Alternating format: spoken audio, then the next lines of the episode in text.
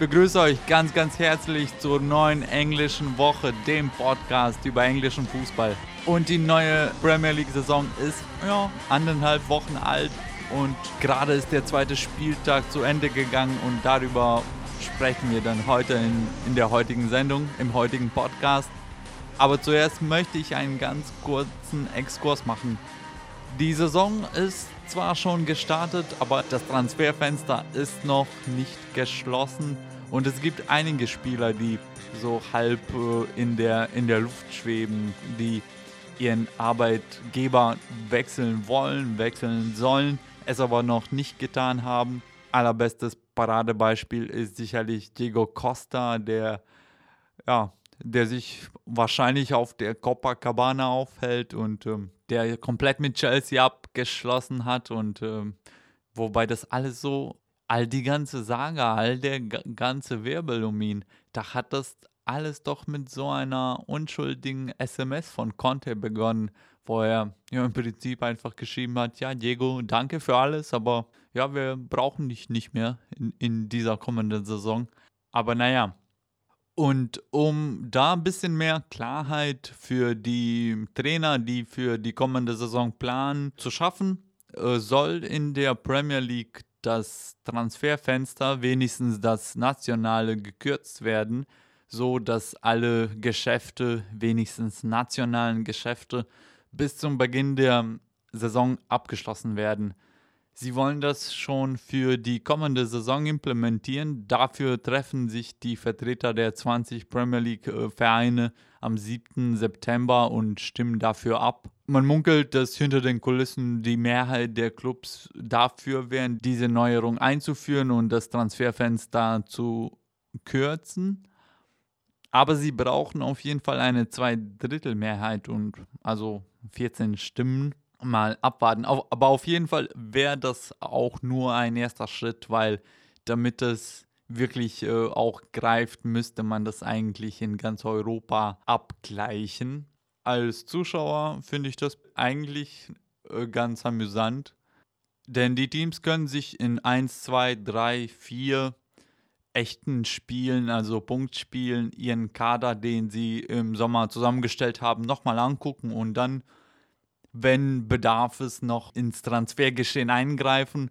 Aber man kann sicherlich auch die Position der Vereine verstehen. Ich glaube, es haben sich auch mehrere Trainer geäußert, auch Klopp und Mourinho wurde danach gefragt, habe ich gesehen. Und die sind eher dafür, dass also das Geschäftliche vor der Saison abschließt, was auch, ich denke, nachvollziehbar ist. Also steht noch diese Abstimmung demnächst in England an. Und was ich noch erwähnen wollte, was nicht mit Transfers direkt zu tun hat, aber mit dem riesigen Batzen Geld, was im Umlauf im Fußballwirtschaftssystem rumgeistert. Und zwar hat Juan Mata von United und mittlerweile auch der Schwiegersohn Nummer 1, Mats Hummels, ist ihm gefolgt. Die spenden 1% ihres Gehaltes für einen wohltätigen Zweck, und zwar für ein Fußballprogramm, was benachteiligten Kindern zugutekommen soll, was eine nette Sache ist. Deswegen fand ich, dass das erwähnenswert ist. Also man kann ja auch Gutes in der Welt bewegen und erreichen, wenigstens mit einem kleinen Anteil des Geldes, was im Weltfußball eingesetzt wird. Sicherlich ist auch eine ordentliche Summe, so, ne? 1% vom Gehalt von so großen Fußballern. Aber für die selber ist das ja sicherlich auch nicht der Brocken. Von daher finde ich, das könnte Potenzial haben. Da sollten sich viele andere weiter anschließen. Wäre doch eine schöne Sache. Aber gut, kommen wir zu der neuen Premier League-Saison, denn die ist fulminant gestartet. Und wie gesagt, so Pi mal Daumen, 10 Tage, 2 Spieltage haben wir mittlerweile gesehen. Es ist Zeit zum Überreagieren. Und das Gute ist, in der Premier League hat wohl während der Sommerpause niemand gelernt zu verteidigen oder nicht dazu gelernt, dass viele Tore und schlechte Abwehren werden wir auch dieses Jahr sehen. Das war auch beim ersten Saisonspiel zur Schau gestellt von Arsenal und Leicester. Die Gunners besiegen die Foxes mit 4:3. Lacazette, der Top-Transfer, schoss gleich in der zweiten Minute sein erstes Ligator für die Gunners. Vardy traf zweimal für die Foxes, was auch wunderbar herrlich ist. Der hat so ein bisschen was von einem Podolski, der ist so der Fußballer aus dem Publikum oder ne, so angenähert an den Fan, und er freut sich auch und er hat einfach Bock, Tore zu schießen. Aber ein extrem spannendes Spiel gleich zum Auftakt. Und Arsenal konnten sich aber am Ende doch noch retten. Unter anderem, weil Arsene Wenger die richtigen Einwechselspieler gebracht hat. Ramsey und Giroud trafen beide und der Franzose hat dann auch den Siegtreffer kurz vor Schluss natürlich per Kopf erzielt. 4:3. Arsenal zeigen wie letzte Saison gleich zum Auftakt Charakter und so eine...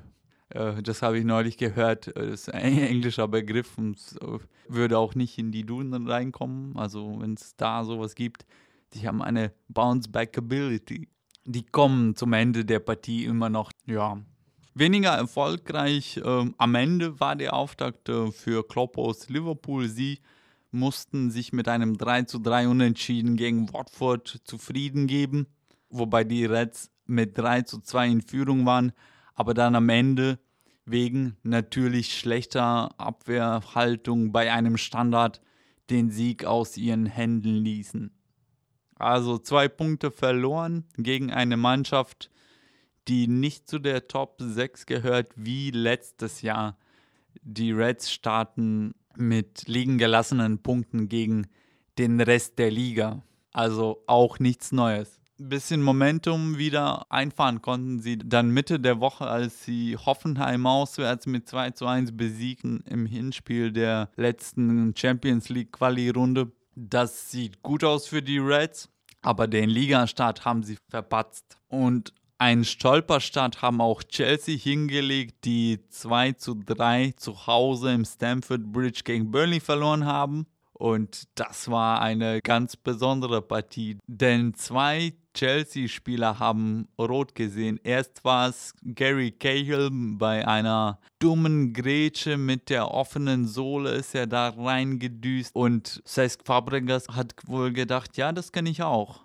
Der hat gelb-rot gesehen, auch bereits in der ersten Halbzeit, wobei die erste gelbe von Fabregas, das war so dumm, da hat er halt einen Pfiff gegen sich bekommen und sarkastisch applaudiert, gelb. Und ja, die zweite gelbe, da kann man auch keine Einwände haben. Da muss er wissen, dass er so nicht reingehen kann. Absolut verdiente zweite gelbe Karte, ließ dem Schiri keine Möglichkeit. Und Burnley haben das vor allem in der ersten Halbzeit auch richtig ausgenutzt, diesen 2-Spieler-Vorteil. Denn sie lagen zur Halbzeit bereits mit 3:0 vorne. Und Chelsea haben auch, wie Arsenal, dann ein bisschen Charakter doch bewiesen, sind rangekommen, haben sich zurückgekämpft bis zu 2:3. Aber für einen Ausgleich hat es für die Blues nicht gereicht. Noch haben am ersten Spieltag Huddersfield einen Sieg mit 3:0 geholt, auswärts in London gegen Crystal Palace. Rooney 1, Stoke 0 war das Ergebnis im Goodison Park. Ja, Rooney war zu hören in den Tribünen.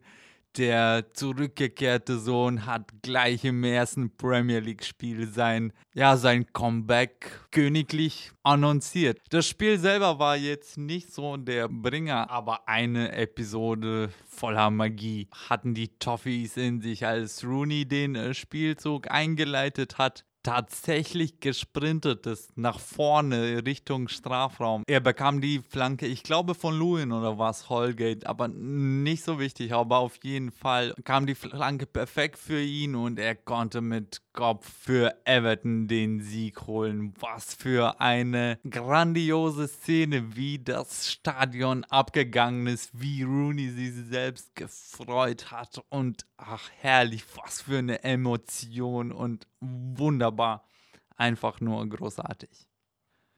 Im Auftakt von Manchester City haben sie auswärts einen guten 2:0-Sieg gegen Brighton, gegen einen der Aufsteiger geholt. Wobei für mich das Wesentliche aus der Partie war David Silva. Nicht was er unbedingt auf den Platz gebracht hat und geleistet hat, was auch schon ganz okay ist. Silva scheint in guter Verfassung zu sein zum Start der Saison, aber er hat sich die Haare rasiert. Also man erkennt den nicht mehr wieder. Er sieht aus für mich wie so ein kleiner Wesley Sneijder, wobei Wesley Sneijder war ja auch ziemlich, nicht der Größte. Ein interessantes Spiel war Newcastle gegen Spurs. Newcastle, die Magpies sind wieder zurück da, wo sie hingehören, in der oberen Etage des englischen Fußballs. Das erste Spiel im St. James's Park, die großartigen Newcastle-Fans im Rücken. Sollte kein leichtes Spiel für Spurs sein und Rafa Benitez Männer haben zwar nicht viel geleistet in der ersten Halbzeit, konnten aber Schlimmeres verhindern, haben gut aus der Verteidigung gespielt, bis John Joe Shelby einen kompletten Blackout hatte. Und man muss dazu sagen, also Dele Alli, gegen den er ein Vergehen begangen hat, indem er Dele Alli auf dem Knöchel getreten ist, als er am Boden lag, und der Schiri hat das perfekt gesehen, glatt rot, da gibt es keine Fragen. Aber Dele Alli ist auch so einer, ist natürlich ein großartiges Talent, ein wunderbarer, technisch begabter Spieler, aber der hat so eine Mean Streak und der hat schon das ganze Spiel seine Gegenspieler so ein bisschen provoziert. Und wenn jemand seine Coolness mal nicht bewahren kann, dann ist es Shelby, der zu so Ausschreitungen neigt. Und da hat er den Spurs ein Riesengeschenk gemacht und die haben dann in Überzahl ihr Passspiel nochmal angezogen und das Ding locker nach Hause geschaukelt. 2:0 auswärts. Eine Fußnote, die sicherlich erwähnenswert ist. Bei Tottenham fürchtet man ja, dass sie ihre jungen, talentierten Spieler einen nach dem anderen verlieren könnten an größere Vereine, die mehr Geld haben. Vor dem Spiel gab es auch ein kleines Debakel um Danny Rose, der seit Monaten verletzt ist, aber vor der Saison ein Interview zu der Sun, glaube ich, gegeben hat, wo er seine Unzufriedenheit mit der Mannschaft geäußert hat. Vor allem hat er unter anderem gesagt, ja, dass sie nicht so passiv sein dürfen im Transfergeschäft und wenn sie dann irgendwelche komischen Spieler holen, die man googeln müsste, dass das nicht der richtige Weg ist, dass sie sich richtig verstärken müssen wie manche der anderen großen Clubs und dann ging es noch darum, dass er woanders mehr Geld verdienen könnte, was auch stimmt. Spurs sind da sicherlich auf Platz 6 der großen 6. Ich habe natürlich viel Geld, wie eigentlich alle englischen Vereine, durch die großen Fernseheinnahmen. Aber das ist schon nochmal eine andere Liga im Vergleich zu den Man Cities, Uniteds, Arsenal sogar, etc.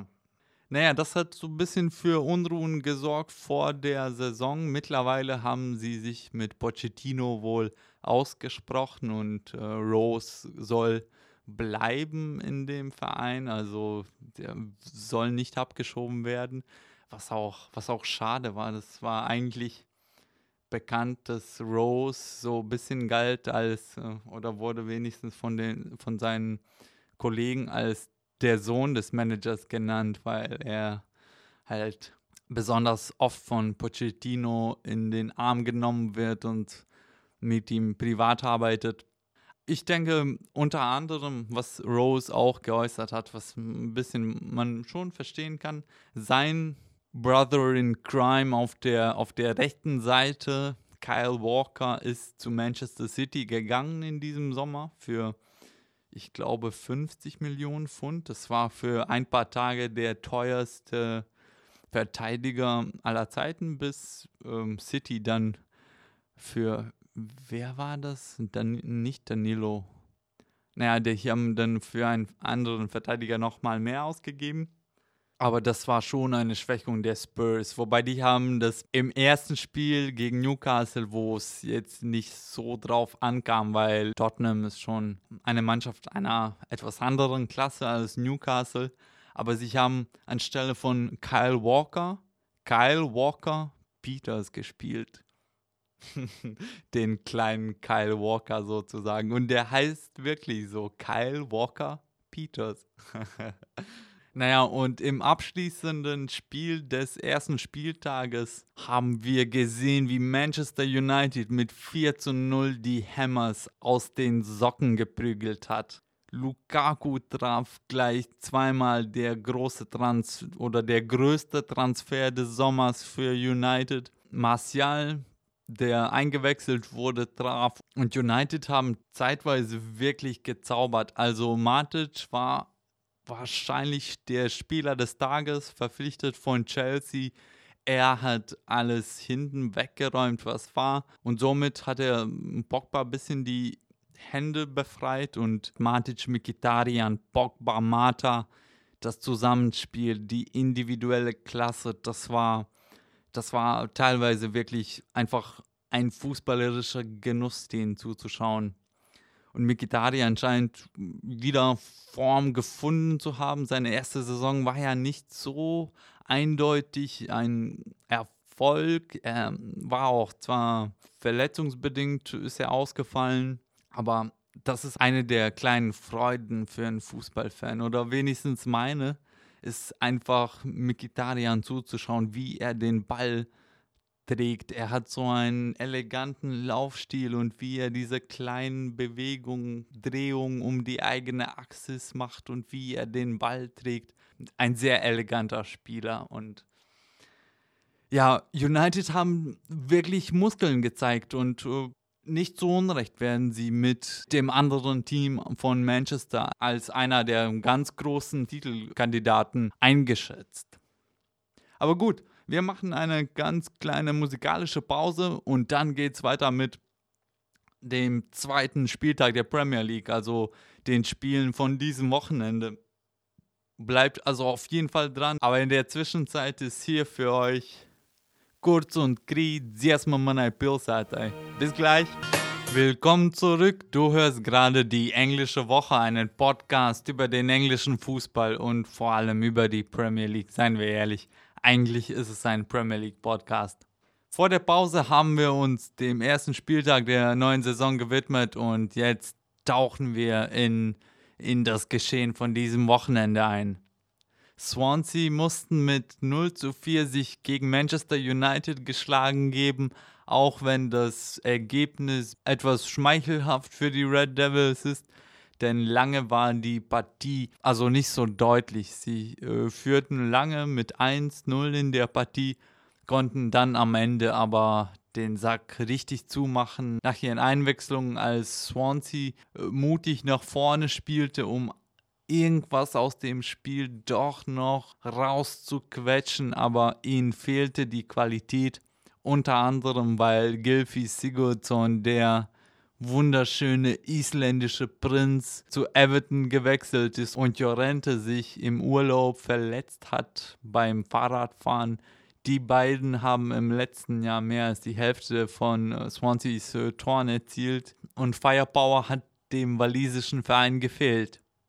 Nach dem starken Auftakt gegen Liverpool hat Watford mit 2:0, und hier war das Ergebnis eher für Bournemouth schmeichelhaft, die Cherries besiegt. Watford wurde von vielen vor der Saison als einer der Abstiegskandidaten prognostiziert. Bisher sieht es überhaupt nicht so aus. Die haben natürlich mit Hull's Ex Marco Silva einen Trainer, einen jungen, hungrigen Trainer, der auch viel gelobt wurde, auch letztes Jahr, auch wenn es ihm nicht gelungen ist, mit halt den Klassenerhalt zu schaffen, und es scheint, dass er wenigstens zu Beginn der Saison seine Mannschaft richtig eingestellt hat. Noch hat West Brom auswärts mit 1:0 bzw. 0:1 Burnley besiegt. Fun Fact Alert übrigens, beide Teams trafen sich zum ersten Mal in 1888 in der ersten Saison der Football League. Also eigentlich in der ersten Fußballsaison überhaupt. Punkt. Und für West Brom traf kein geringerer als Hal Robson Kanu, der walisische EM-Held, der die Clarets bestrafte, nachdem er einen Konter abschließen konnte per Kopf. Um die Partie noch spannender zu machen, hat Robson Kanu seine Mannschaft danach 2 Minuten später für die letzten 10 Minuten in Unterzahl gelassen mit einer roten, die keine rote war. Er springt hoch zum Ball und ein Gegenspieler und Robson Kanu springt halt mit dem Ellenbogen nach vorne, weil er nicht wirklich nach oben springt, sondern auch so ein bisschen nach vorne und dann nimmt er den Arm mit und das war eine natürliche Position, so ein merkwürdiger Sprung so und er war halt nicht im Balance, aber er wollte mit dem Ellenbogen und niemanden treffen, hat dafür aber rot gesehen. Naja, sie werden es verkraften, wie gesagt. Sieg für West Brom. Leicester konnten sich rehabilitieren nach einem recht guten Eröffnungsspiel gegen Arsenal, wo sie ein bisschen unglücklich dann doch mit 0 Punkten aus den Emirates abreisen mussten und zu Hause haben sie 2-0 Brighton besiegt. Noch hat Southampton am Ende mit 3-2 West Ham besiegt. Noble hatte zuerst für West Ham großes Glück, dass er nicht rot gesehen hat. Nach einem Tackling wie Gary Cahill am ersten Spieltag, aber schlimmer. Aber der Schiri hatte ihn verschont. Dafür hat Arnautovic rot für eine Tätigkeit gesehen. Ja, der Österreicher ist immer noch wie wir ihn kennen und lieben oder hassen, egal. Und die Hammer sind mit 2-0 in Rückstand geraten, waren in Unterzahl, haben sich durch den Doppelpack von Chicharito konnten sie ausgleichen, aber dann am Ende bereits in der Nachspielzeit wurde auf 4 Tore ein Elfmeter vergeben und die Möglichkeit ließen sich die Saints nicht entgehen. Noch ist Arsenal am 2. Spieltag gestolpert gegen Stoke. Stokes, einer der vielen Champions-League-Sieger, der neueste Zugang aus PSG. Hesse hat im Debütspiel das Tor gemacht, den Unterschied. Und Arsenal waren etwas unglücklich vom Tor, was aber keine Überraschung ist, wenn man Danny Welbeck und auch wenn er nicht dafür bezahlt wird, Hector Bellerin in seiner Mannschaft hat. Huddersfield hat da weitergemacht, wo sie im ersten Spieltag aufgehört haben. 1-0 Sieg zu Hause gegen Newcastle. Und dann kam das Topspiel des 2. Spieltages. Die Champions gegen die Nummer 2 aus der letzten Saison Spurs. Erstes Spiel im Wembley, in dem für sie so unglücklichen Wembley bisher, den sie in dieser Saison zu ihrem Heimstadion machen müssen, mit dem größeren Feld. Und Chelsea hat mit einem Catenaccio, wie Ruud Gullit gesagt hat, die Spurs besiegt mit 2-1. Und ja, also sie hatten eigentlich, wenn es gegen den Ball ging, eine Fünferkette, also mit Wingbacks. Also das sind so Außenverteidiger, die also die ganze Seite bearbeiten. Ich weiß nicht, ob es im Deutschen dafür einen Begriff gibt. Und vor der Abwehr war David Luiz als 6. Verteidiger eigentlich und dann noch die beiden Abräumer Kanté und Bakayoko. Von daher, das war schon eine richtige Mauer. Harry Kane hat wieder nur Aluminium getroffen, wie gegen Newcastle am ersten Spieltag. Und ansonsten konnten sie kaum Chancen gegen Chelsea sich erspielen, auch wenn sie sehr viel vom Ball hatten. Tottenham. Die besten Möglichkeiten kamen eigentlich von ruhenden Bällen, die Eriksen wieder mal sehr gefährlich reingebracht hat. Und beide Tore für Chelsea erzielte Alonso, der Außenverteidiger. Und genau hier haben den Spurs Rose und Walker, der echte Walker, gefehlt, wo sie in den vergangenen Saison immer ihre Vorteile hatten. Diesmal konnten sie über Außen Chelsea wenig Probleme bereiten und so konnte Chelsea die Mitte des Feldes einfach zumachen und das meiste verhindern. So, es ist fast 9 Uhr und das halbe Spitzenspiel Everton gegen Manchester City beginnt gleich. Ihr die in der Zukunft wohnt, wisst, wie es schon ausgegangen ist. Ich gucke mir das gleich an. Ich wünsche euch noch einen angenehmen restlichen Arbeitstag, eine angenehme restliche Woche. Macht's gut. Tschüss.